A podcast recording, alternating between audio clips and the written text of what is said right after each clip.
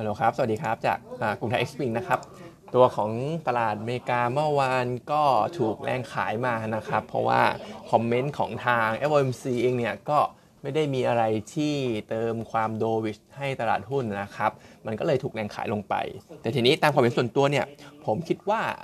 โดยรวมๆแล้วเนี่ย มันก็ไม่ได้โดวิชไม่ได้ฮอกกิชนะครับ ออกมาก็ดูกลางๆ เพียงแต่ว่าไม่ได้สมใจพวกนักลงทุนสักเท่าไหร่นะครับ โดยถ้าไปดูไฮไลท์เนี่ย FOMC เมื่อคืนก็ maintain ดอกเบี้ยนะครับ 5.25 ถึง 5.5%นะครับ ส่วนเรื่องที่ประเด็นเป็นด้านบวกหน่อยเนี่ยก็คือใน statement ของ FOMC เนี่ยเขาตัดคำว่า ถ้าโดยพูดง่ายๆก็คือเขาตัดที่เขาพูดมาตลอดว่ายังเปิด room เพื่อที่จะขึ้นดอกเบี้ยต่อตรงเนี้ยเขาตัดทิ้งไปนะเขาไม่ได้พูดแล้ว ก็คือ room ในการขึ้นดอกเบี้ยเนี่ยไม่มีแล้วนะครับเพราะฉะนั้นอันนี้ผมตีความเป็นโดวิชนิดนิดนิดๆนะครับแล้วก็อีกเรื่องหนึ่งเนี่ยก็พาเวลเขาก็บอกว่ามันก็เริ่มที่จะ appropriate และที่อาจจะมาพูดถึงเรื่องของการคัดดอกเบี้ย เพียงแต่ว่าคงจะยังไม่ใช่เร็วมากนักในเดือนมีนาคม แต่ว่าก็อาจจะเป็นเขาใช้คำว่า some point this year นะครับก็คงจะเป็นสักช่วงหนึ่งในปีนี้ก็คงมองเป็นปลายปีแบบที่ดอทพอตเขาคาดการไว้ก่อนหน้านี้นะครับ ส่วนเรื่องที่เป็นด้านลบหน่อยเนี่ยก็ก็อย่างที่บอกนะครับ ก็คงไม่ได้เกิดในเดือนไอตัวของมีนาคม รวมไปถึงยัง Data Dependent อยู่ แล้วก็ QT ก็ยังจะดำเนินการทำต่อไปเรื่อยๆนะครับดูดสภาพคล่องออกไปเรื่อยๆนะครับประชุมรอบต่อไปเนี่ยก็คือในเดือนมีนาคมแล้วก็พฤษภาคมนะครับทีนี้ต้องบอกว่าโอกาสในการคัดดอกเบี้ยเดือนมีนาก็ เออจริง ๆ ผมเช็คดูเนี่ยไม่รู้มันเออหรือเปล่านะครับ เมื่อเช้า 6 โมง ก็ดูว่ามันก็นิ่ง ๆ อยู่ที่เดิมครับประมาณ 30 กว่าเปอร์เซ็นต์ไม่ได้มีการปรับเพิ่มหรือลดลงเลย ถึงแม้ว่าจะมี FOMC ออกมาแล้ว แต่ว่าเมื่อกี้เนี่ยก่อนที่จะมาบีฟ9โมงกว่าเนี่ยนะครับผมก็เห็นว่าอยู่ดีโอกาสการคัดดอกเบี้ยเดือนมีนาคมมันเด้งขึ้นมา 50 กว่าเปอร์เซ็นต์นะครับไม่รู้มันมันมันเขาเรียกว่าเว็บมันเออหรือเปล่านะครับเดี๋ยวก็ไว้เราตามดูกันอีกทีนึงแล้วกันนะครับไม่รู้อยู่ดีตลาดจะตีความเป็นโดวิชอะไรหรือเปล่านะครับ ในขณะที่ถ้าไปดู bond yield หน่อยเนี่ยเมื่อวานลงแรงนะครับสวนทางเขาเรียกว่าอะไรก็เป็นด้านบวกแหละสวนทางกับตลาดหุ้นที่เป็นด้านลบนะครับหลักๆ อาจจะมาจากประเด็นหลายเรื่อง เรื่องอาจจะเป็นคำพูดว่า no more room for hike หนึ่งเรื่องนะครับอันนี้ที่ผมมองแล้วก็อาจจะมีเรื่องของอพวกแบงก์เล็กในอเมริกา เมื่อวานก็มี concern เกิดขึ้นนะครับเพราะว่ามีตัวหนึ่งราคาหุ้น drop ลงไปค่อนข้างเยอะก็เป็นปัญหาเดิมๆอยู่ มีเรื่องของ supply bond ด้วยจาก comment ของ Yellen ก่อนหน้านั้น แล้วก็อาจจะมีเรื่องของ nonfarm ADP ที่ออกมาเนี่ยต่ำกว่าคาด เพราะฉะนั้น bond yield ก็ปรับลงค่อนข้างเยอะ แต่ผมก็มองว่าคงไม่ได้ drop ไปมากกว่านี้นะครับ เพราะว่าไม่ได้มีโทนที่มัน dovish เพิ่มเติมก็ยังคิดว่าแต่ bond yield ก็คงอยู่ประมาณ 4%บวกลบแหละ เมื่อวาน dip ลงไปต่ำกว่า 4 แต่ท้ายที่สุดก็อาจจะเด้งขึ้นมา อยู่ที่ประมาณ 4%บวกลบตรงนี้นะครับ ซึ่งก็ต้องบอกว่า all in all เนี่ยโดยรวมตอนนี้ก็ price in sentiment ทุกอย่างเข้าไปหมดแล้ว ถ้าไม่มีเรื่องอะไรใหม่เนี่ยก็คิดว่าทั้งบอลทั้งตลาดหุ้นก็อาจจะไซด์เวย์ออกข้างไปไม่ได้ไม่ได้เป็นเทรนอะไรแบบมีนัยสำคัญนะครับ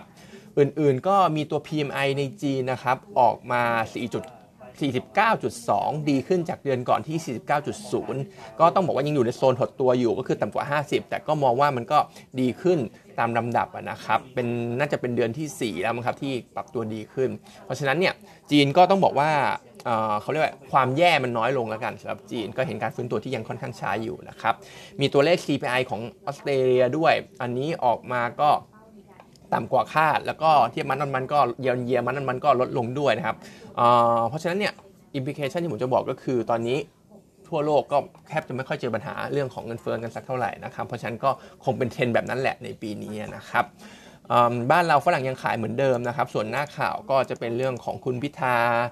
พรรคก้าวไกลถูกตัดสินว่าผิดในแคมเปญเรื่องของ 112 นะครับ อาคาดมาร้ายอะไรก็ว่าไปเนี่ย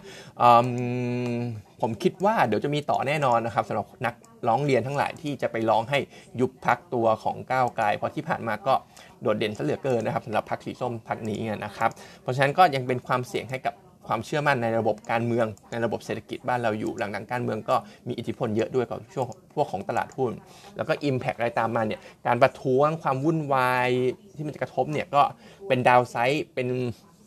potential downside ให้กับตลาดหุ้นเราได้ทั้งนั้นนะครับ ก็ตามกันต่อ ซึ่งส่วนตัวผมมองว่าเดี๋ยวจะมีคนมาฟ้องร้องกันต่อนะครับ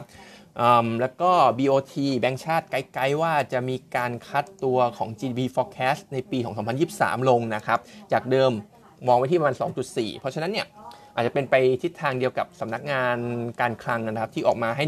1.8 ไม่รู้ว่าแบงก์ชาติจะคัดต่ำกว่า 2 ด้วยหรือเปล่านะครับ แล้วเขาบอกว่าปีนี้เองเนี่ยก็มีโอกาสคัดตัว forecast ลงด้วยเช่นกันนะครับ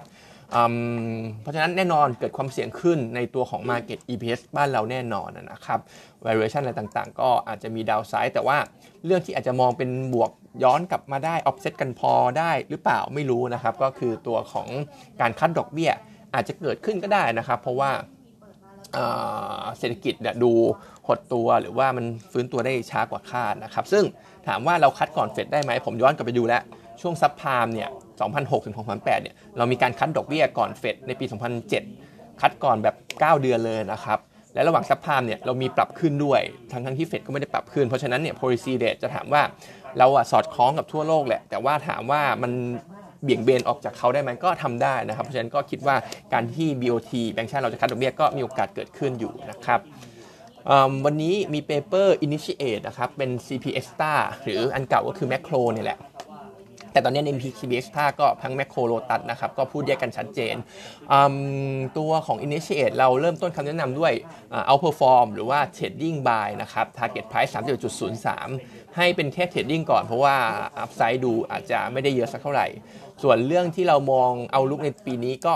คิดว่าก็น่าจะเห็นยอดขายปีนี้โตได้สักประมาณ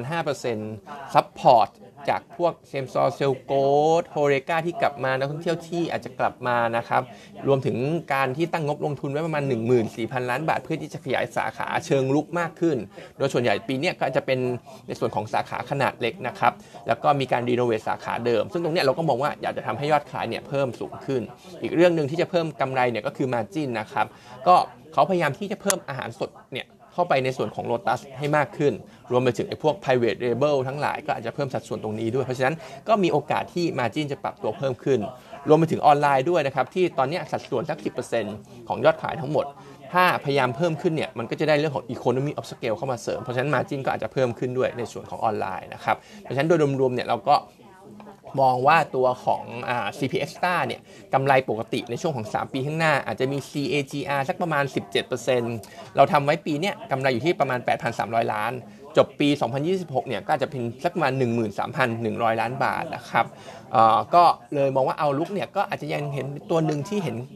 ยังมีการโกรธอยู่กับการที่พยายามปรับเปลี่ยนนู่นนี่นั่นนะครับคาตาลิสเนี่ยก็โรตัสก็คงเป็นเรื่องอตัวของแม็คโครก่อนก็คงเป็นเรื่องของ HoReCa ส่วนตัวของโลตัสเนี่ย อาจจะมีมุมมองที่ว่า modern trade มันโตช้า แต่ว่าเขามีการลด cost ปรับเปลี่ยนนู่นนี่นั่น การ renovate นะครับ แล้วก็อย่างที่บอกการเพิ่ม private label อะไรต่างๆ ที่เพิ่มขึ้นมาแล้ว แล้วก็หาทางเพิ่มมาจริงอยู่ เพราะฉะนั้นโลตัสเนี่ยเป็นหนึ่งปัจจัยสำคัญที่เรามองว่า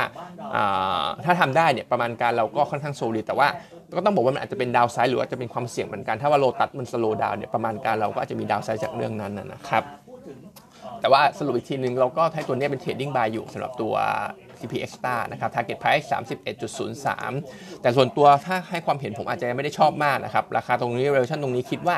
อาจจะยังไม่ได้มี upside เพียงพอ หรือว่าก็ไม่ได้น่าสนใจขนาดนั้น เพราะว่าอย่างที่บอกว่า